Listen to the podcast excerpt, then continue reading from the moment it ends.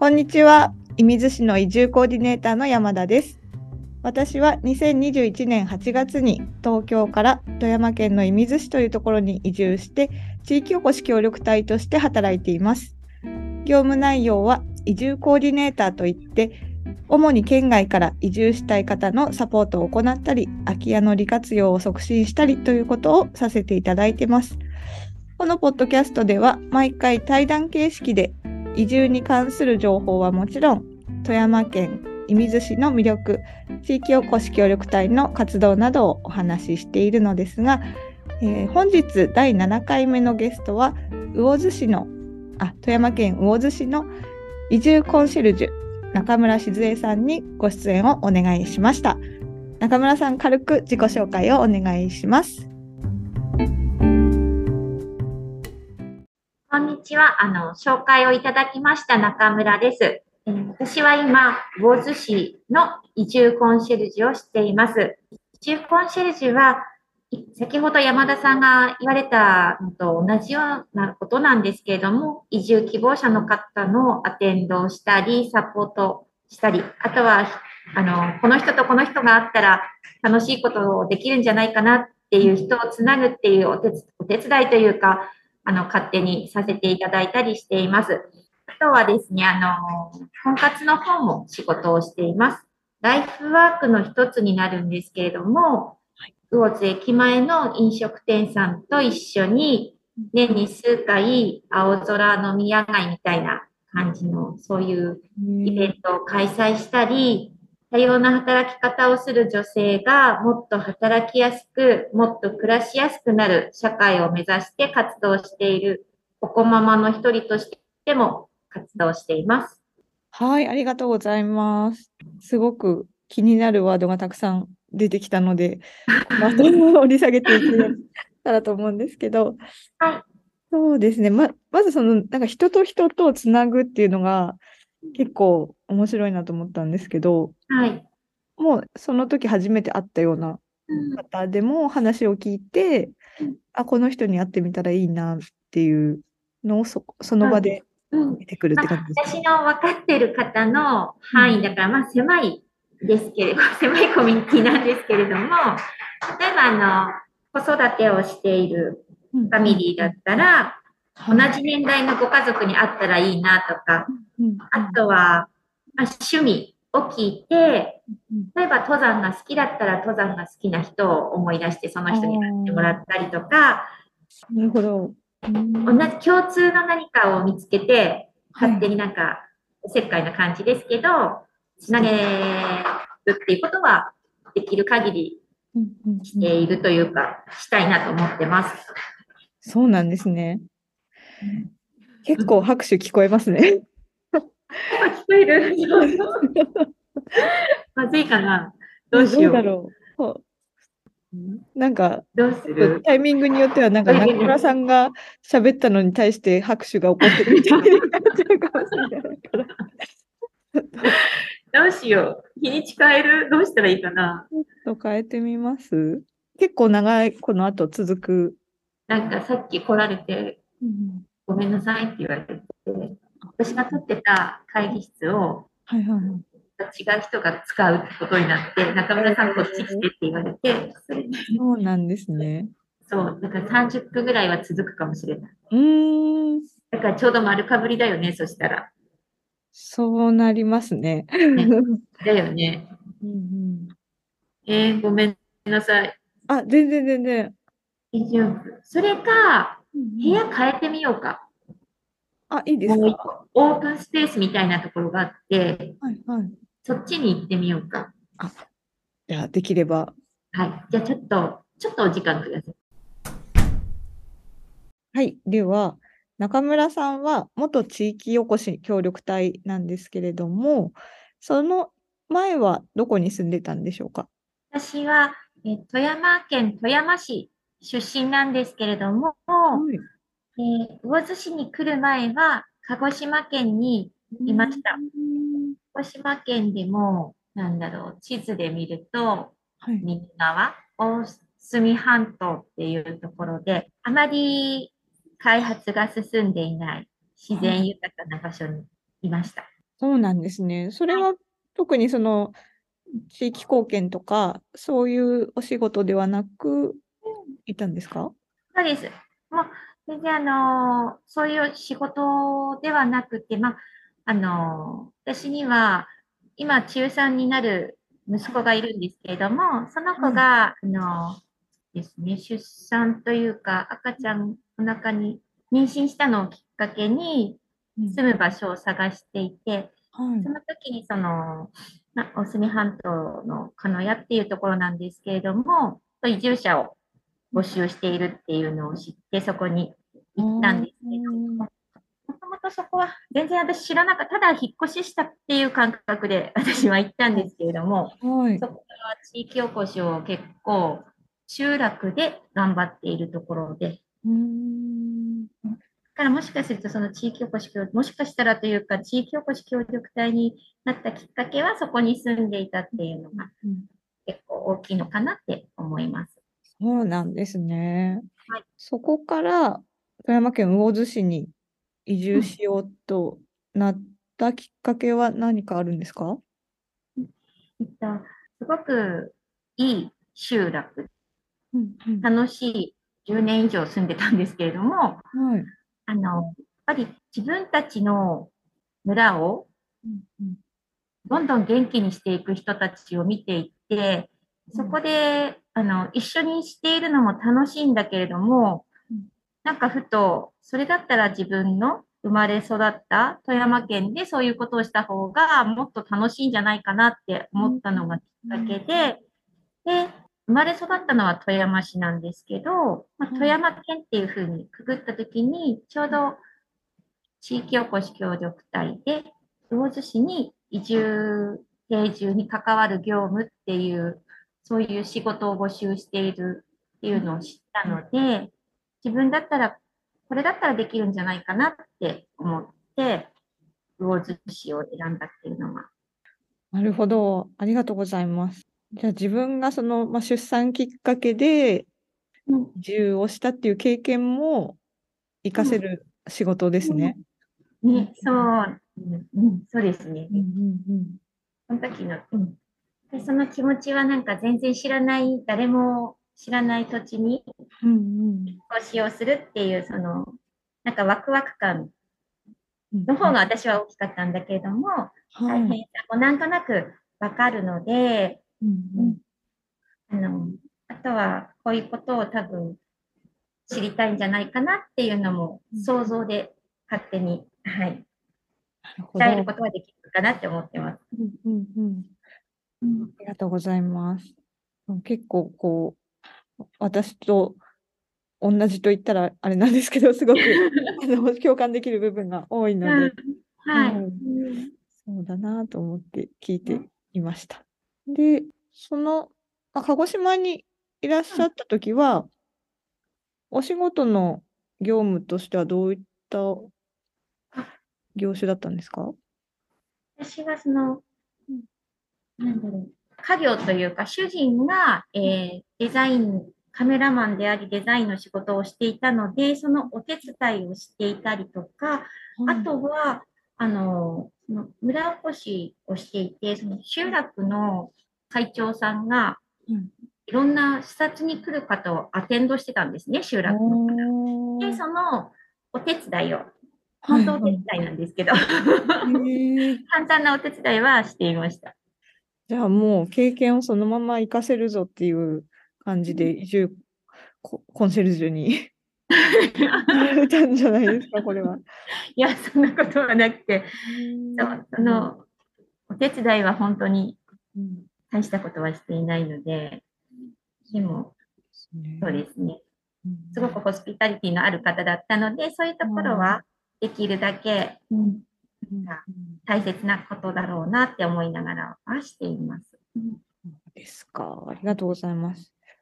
その移住と、まあ、地域おこし協力隊になったことについて、自分の中で一番大切にしたことっていうのは、どういったことがありましたか？うん移住というか、うん分けても大丈夫です。移住の時はこれを大事にしたし、まあ、仕事に関してはこういったことを大事にしているとかでも、うん。さっきのホスピタリティっていうのもすごくそうです重ね。うん。移住に関してはですね、子供がいたので、まず私は自分のことよりも、うん保育園探しに、まずは力を入れたというか、うん自分のことではなくて、子供が気持ちよく過ごせる保育園あるかな、どうかなっていうところをまず一番に、私はそこを重視したのかなって思っていて、で、子供中心に考えました。あで。はい。で、そうですね、転職については、ですね、うん確かにその、自分、うん、仕事の種類が少ないとかあると思うんですけど、ちょっと、これうん、違うな、これは違うね、これは違うな。鹿児島と考えても少ないもんね、鹿児島もと思って。なるほど。そう。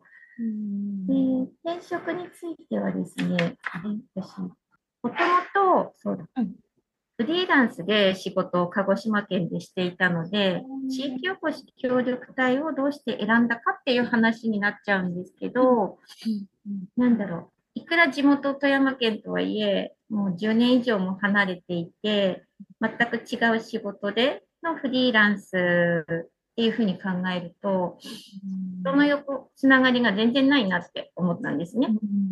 10年間の空白ってすごく大きいなと思って、それだったら地域おこし協力隊になることで、その知らない土地に行っても、いろんな人とコミュニケーションを取るきっかけになるなって思ったのが、地域おこし協力隊を選んだ一つの理由です。はい、ありがとうございます。そうですよね。地域おこし協力隊って、うん、えその前、前の人っていたんですか？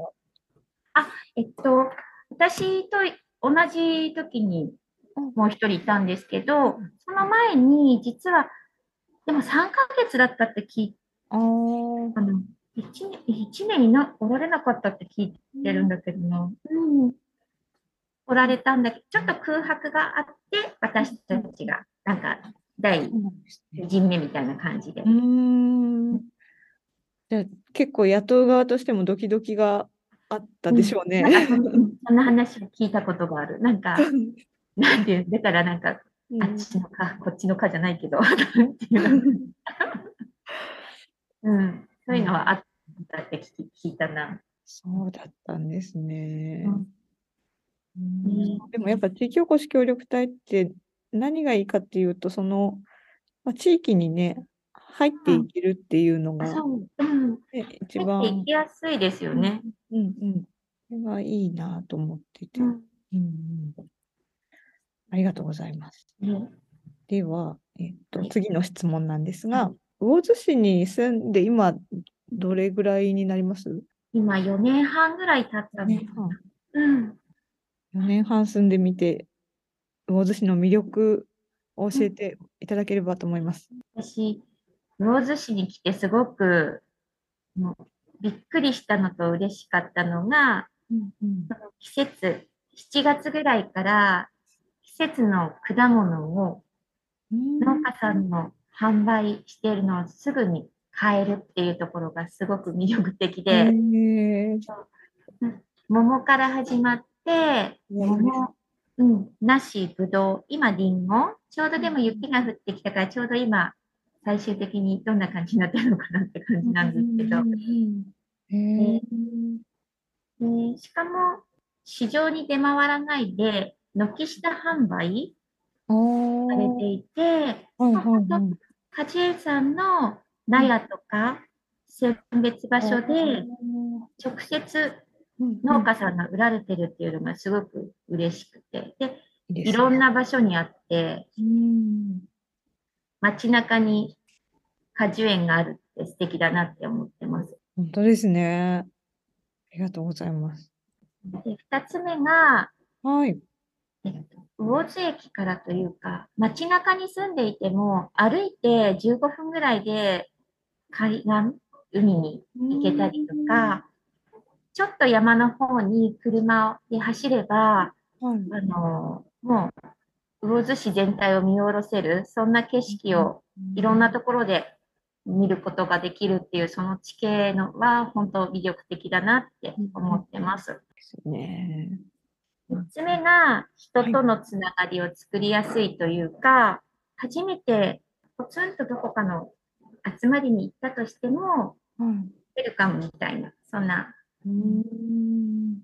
こう、閉ざされた感じの街なのかなって初め思ったんですけど、そんなことは全然なくて、どんどん一人とつながったら、どんどん横につながっていくっていうところが魅力的だなって思います。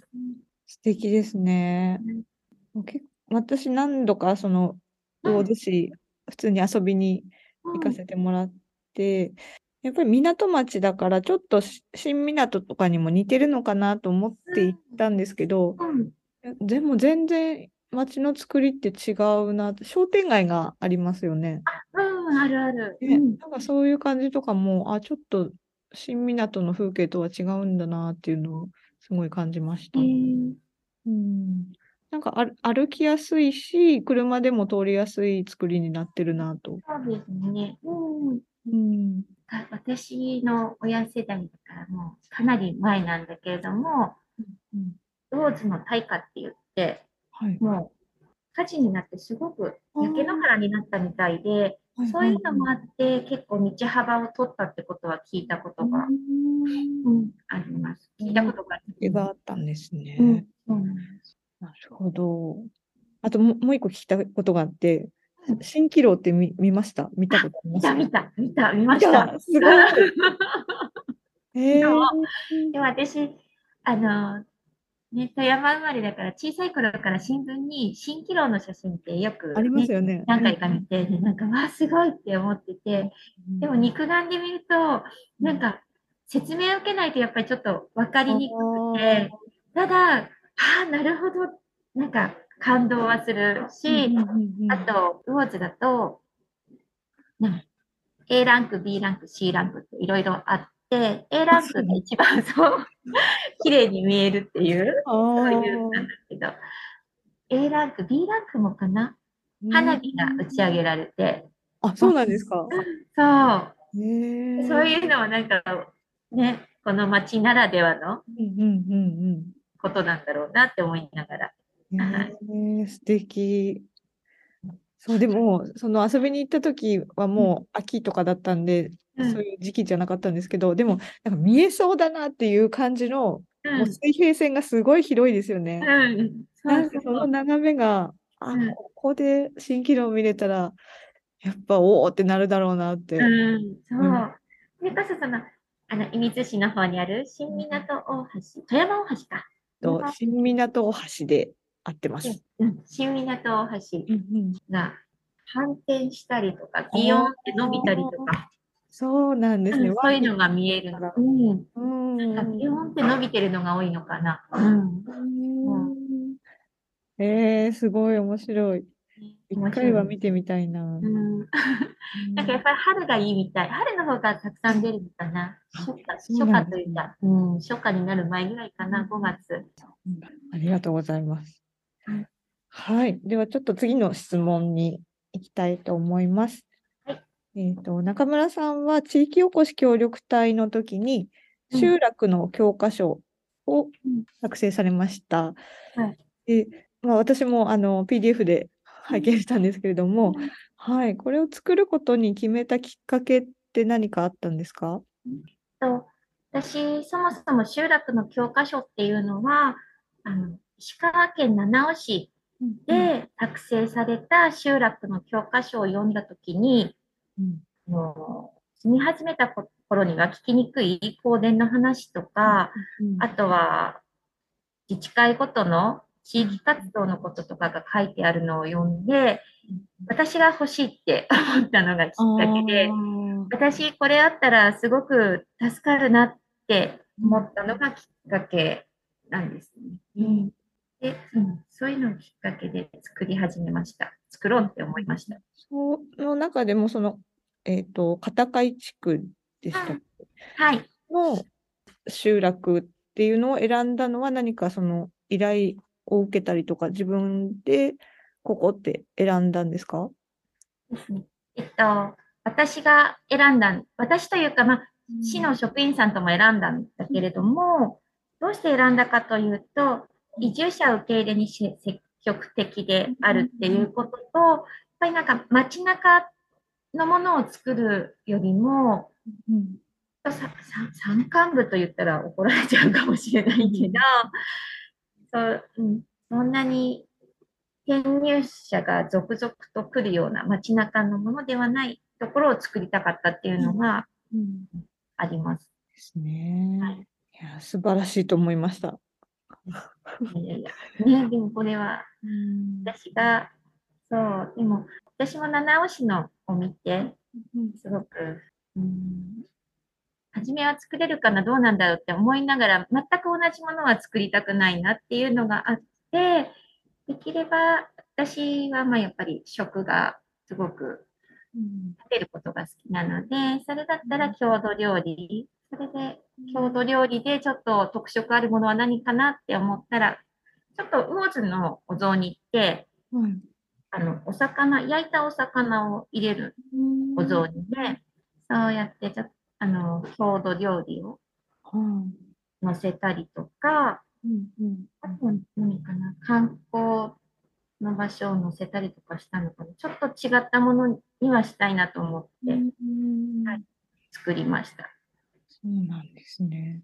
結構その内容詳しいところまで書いてあるじゃないですか、お金のこととかも。うん、こういうのって聞くときに何か反発じゃないですけど、それはちょっとかがんでほしいみたいに言われたりっていうのはなかったですか？なくてですね。そう なんか私、これを作るときに、やっぱり、うん、あの、そういうのを言われるよっていうふうに聞いてたから、うん、ちょっとドキドキしながら 皆さんにお伺いしに行ったんだけど、全然そんな、誰もなんで言わなきゃいけないの？とかっていう人も全くいなくて、逆に、そう、逆にちゃんとみんな、あの、ちゃんと丁寧に教えてくれたし、あとは、結構年配のおじ様方が、なんだろう、揃ってる場所に呼ばれて、うん、結構ドキドキしながら聞いたりとか そう、でも、まあ、いい経験というか、なかなかね、地元のそう、あの、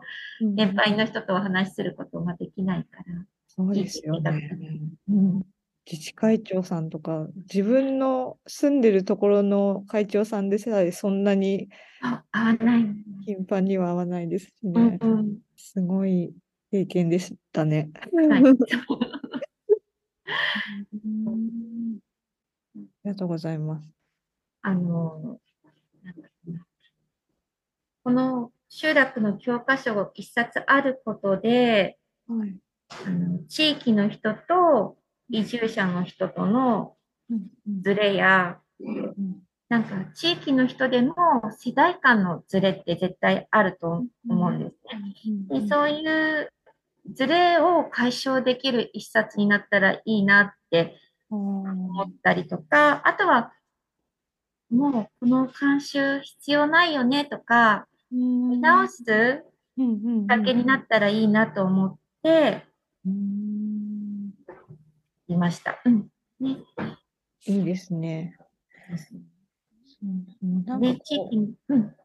あ、そう、監修っていうのが、うん、やっぱりなんか前の人がやってたからって言って延々と続いてることって結構多いと思うんです。うん、で、うちも今住んでるところ、先日お札、お札、お札買いますかみたいなの来て、うん、あこれなんかまあ、みんな買うもんなんですかね？って聞いてみるじゃないですか。そしたら、ああ、なんか、私もちょっと今年から係になったもんで全然わかんないんですよ。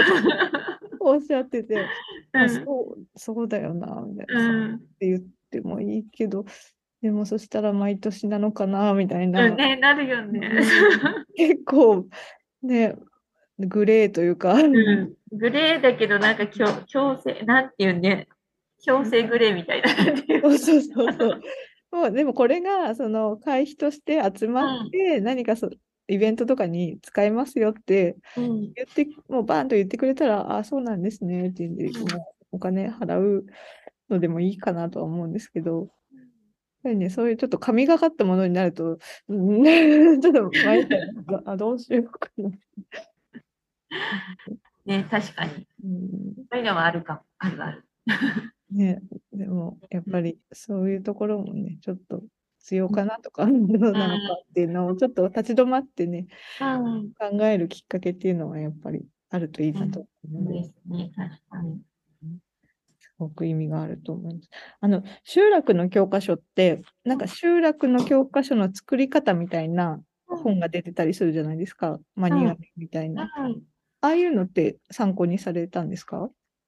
私、それは知らなくて、私ね。作った時あったのかな？それ分かってなくて、私は、その、本当七尾の集落の教科書を、本当教科書みたいにして、ー、で、作っていて、そうなんですね。で、あとは一度だけ七尾のこれを作ったあ、協はい力隊の人に会いに行って、ちょっとどんな風にして作ったのかとかっていうのは一回だけうんうんうん。気に入ったのは。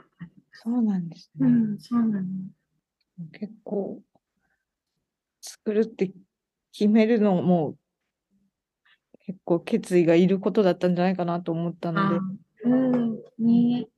もっとなんか、スムーズにできる予定だったんだけど、半年以上遅くなっちゃったから、できるんではですね、うん。じゃあ最後の質問なんですが、はいえーと今移住を考えている方やお悩みの方に一言何か声をかけをするとしたらどういったことを言いますか？なんか、一言ですかね。あ、二言でも全然。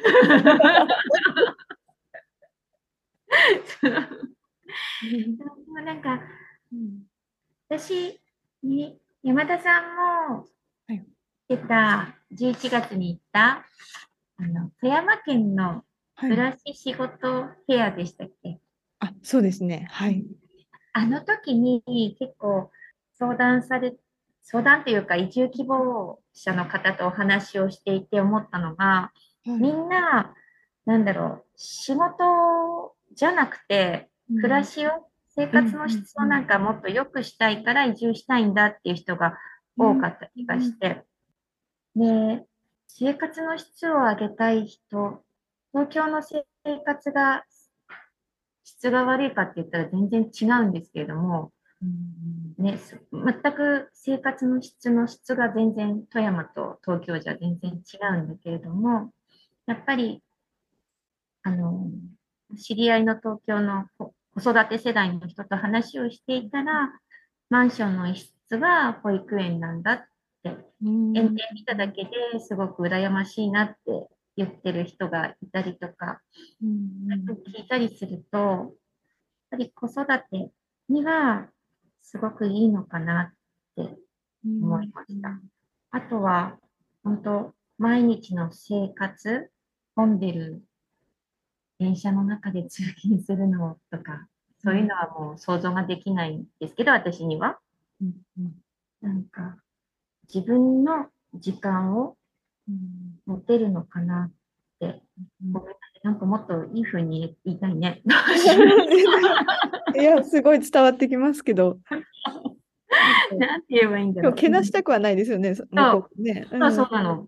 東京の生活は絶対楽しいんだもん。うんね、行ったら楽しいし、私も。だうんけど、なんかその時の自分のライフステージに合わせてうん、選んでもいいんだよっていうのが、うん、まあ、私だと、なるほどね。うん、言うのかな。そう、そんな気がする。そうなね、うんそうなの。うん、なんかこう体が悲鳴を上げる前に、うねん、違う選択肢をこう探ってみてほしいなっていうのは、うん、それは本当。うん。もう移住考えてる方じゃなくて、うん。なんかこう、ストレスが取れないみたいな。方とかね、うん。ね。やりたいことが見つからうないと。ん東京生まれ東京育ちのね、20代の人がもこの前来られたりしていて、ね、10代なのに疲れちゃってもう移住したいんですとかっていう、そういう声を聞くと、えー、って、20代なんてもうね、すごくめちゃくちゃ遊んでて楽しい時期なのに疲れたってどういうことって思っちゃって。本当に。そう、だからそうなる前にはやっぱりなんかね、一つの、本当その、うん、山田さん言う言われる通りだな。なんか地方で住むっていうのも本当、うんそうそうね、全然また生き方に広がりができるのかなって。うんうんうん、なので、そうです。一言で言うと、分かった。はい、お願いします。地方で暮らすってことは、生き方に幅ができるじゃないかなって思うので、うんうん、移住、移住するのもいいのではないでしょうか。大変めですね。なんて言おう。ごめんなさい。あちょっと考えてたつもりなのに、いいうまく言えない。でも考え出すと本当に移住って、うん、移住する先って無限にあるじゃないですか。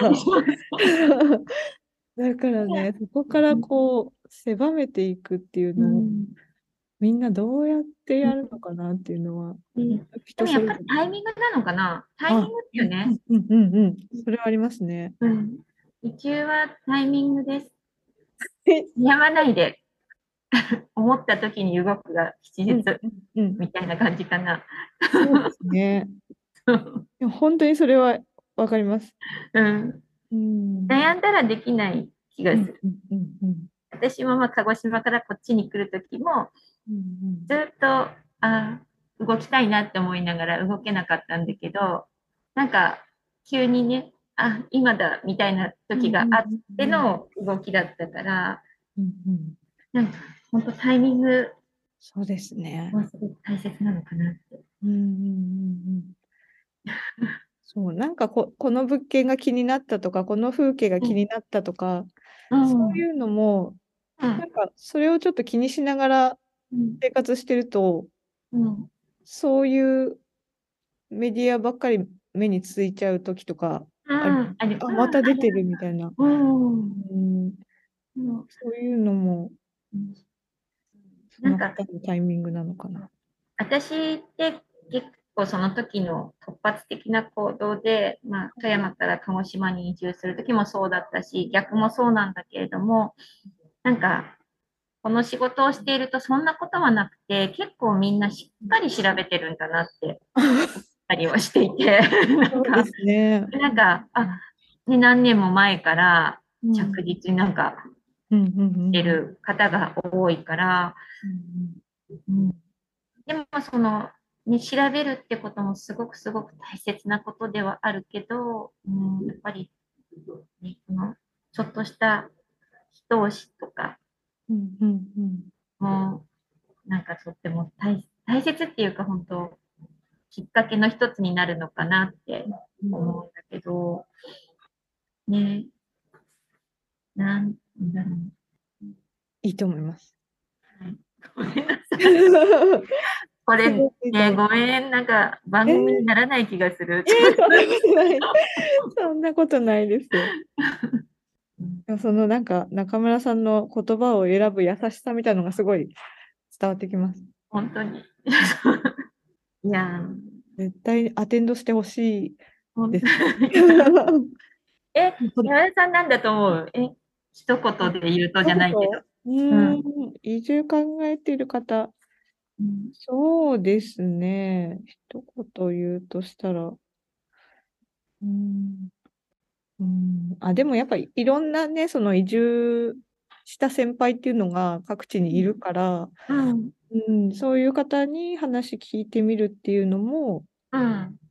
いいし、そういう方を紹介してほしかったら、各地の移住相談員にご相談くださいっていうなるほど。ことを言うから。いいね。あ、そうだね。確かにね。そうですね。それだね。いや、でも一言って難しいですよね。うん、全然。私がね、あれだな。いやいやいや。私なんか今ちょっと聞こうと思ったんですけど、うん。何だったかしら？ちょっと、ど忘れしてしまいましたうん。なんだっけな。んあ、そうそうそううん。で、これの前の回で、うん。上市町の有吉さんっていうあお越しの方に、はい、うんインタビューさせてもらってるんですけど、うんでその方がの話を聞いてるときに、うん。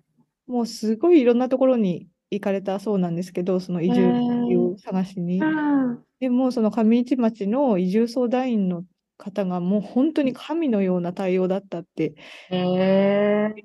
もうそれで、あ、ここに来れば安心だなって思ったっていう話を聞いて、うん。なんてすごいんだろうそんな人になれたらいいんだけど。ですよね。もう、そうへかーでもそういう話は結構うん、ね、西岡さんの時も、あ、確かになんか。、月代さんっていううん。方がもう、もうプッシュしてくれて全然候補にはなかったけど。ましたっていう話だったから、やっうん。ぱり人、この人とだったら、この人になら、なんか信頼できるなみたいな、うんやっぱり人がね、うん。確かいるに。といないとでは、やっぱり違うんだなと思いました。そうだね。そう思ったらあれかな、やっぱり。ちょっと気になる街にはうんうん足を運んで、うんうんね、私たちみたいに移住相談員でもいいし、うん全然なんか気になるお店に入って、うん直感で、で、街の人と話をして、なんか雰囲気というか、直感を信じたりとかしてもいいのかなって。そうですね。うん。なんか自分から話しかけられなくても、そのお店の人同士が喋ってることとかにちょっとうん耳を傾けてみると、うん。結構その、うん、街の雰囲気っていうのは分かるのかなってう思う。ん。で、うん。うん思ったりする。うん。ね。なかなか、うんそんなに多くね、ローズにもたくさんお店があるわけではないけど、うんただ、うんローズはでも夜のお店はたくさんあるから、そうなんですね。イメージがあんまりなかったですけど、さ。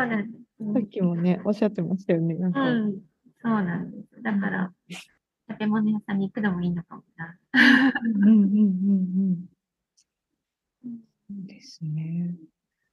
うん、最初の方に言われた、えっと、女性の多様な働き方うん。をっていう話、ちょっと詳しく聞きたいんですけど、それはもう女性だけの集まりっていうか団体なんですか？基本、ココママは女性だけの団体で、まあ年に、えっと、い今はもう1回なんだけれども、マルシェを開いたり、子供と、あの、魚津に限らず、富山県は五感を育てるのにすごくいいところだねっていうのを伝えたくて、子供向けのワークショップをするうん。っていうことと、あとは女性フリーランスの方に向けての講座を、うん。マネー講座的なこととかを、その時々によって違うんだけれども、今年はマネー講座をしていて、うんうん特色あるのは、例えばマルシェだったら、必ず女性が、女性だけが出店者っていうふうに、うん。うんそこは絶対にしていて、そうなんですね。なかなか、もともとはママっていうのでしていたんだけれども、まあ、私たち自身も少しずつ考えを変えていって、ママは限定にしないで、女性っていうので、うんうんうんでけあのくくるというか、女性っていうのでうん進めたいなと思っていて、でもそこには、もちろん男性の力もうん。あの借りたりとか、うん出してもらったりするので、女性だけでしてるっていうと、またちょっと違うのかもしれないんだけど、うん、ででも、もっともっとなんか元気な女性みたいな、そういう形で、うんいろんなことをしています。素晴らしい。いや、米騒動って魚津でしたっけ？ごめんなさい。うん、どうぞどうぞ。そうですね。女性のね、パワーっていうのがあるのかな。ねうんうんうんうんうん。えでもいいいですね、そういった活動。なんか、今、その、マルシェとかになるとね、うん。30店舗とかって集まっていくんだけども、基本6人がメンバーで、6人で運営していて、ね。その中でもなんかその時々によっては今ちょっとできないとか、子育てちょっと忙しいからちょっとできないっていう人ももちろんいるんだけれども、うん。ね、できるだけその時々で全然みんながやりたいって思うことも違ったりするんだけど、うん協力していろいろしています。いいですね。またちょっとチェックしてみたいと思います。ありがとうございます。ぜひね。いいのかなこんなので。私もなんかね、いろんなことをいろんな順番で聞いてしまって、あれなんですけど、ペラペラっと話せたらいいんだけど、ごめんなさい。いいんです。そう、その自然体がいいんです。本当に。はい。では本日のゲストは、魚津市の移住コンシェルジュの中村静江さんでした。今日はありがとうございました。ありがとうございました。